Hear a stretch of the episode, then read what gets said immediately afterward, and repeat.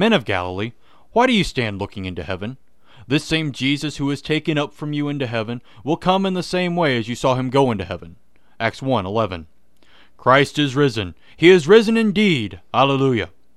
The words of the angels on top of the Mount of Olives still ring true today. They are words of hope. The disciples had just asked, Lord, will you at this time restore the kingdom to Israel? They wanted a bit of comfort so that they would be sure that they had not wasted the last three plus years of their lives. What a silly thing to say, we tend to think. Many say, if I were living back with the disciples, I would definitely believe everything Jesus said.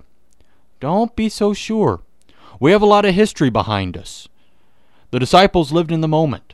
Ask anyone who grew up during the Depression or World War II. Many during that time thought things would turn around very quickly, but they lagged on for years. Living in the moment doesn't provide hope. In fact, it generally tends to confuse us when things don't add up. That's why the angels were sent with their message, to give the disciples hope. They wanted to see Jesus' kingdom come. They were told they would have to wait, but that he would return. In fact, he would return the same way he left, on a cloud. Throughout the centuries, Christians have believed, and rightly so, that they were living in the last times. That they were living during the time that the Revelation spoke about. How true that is.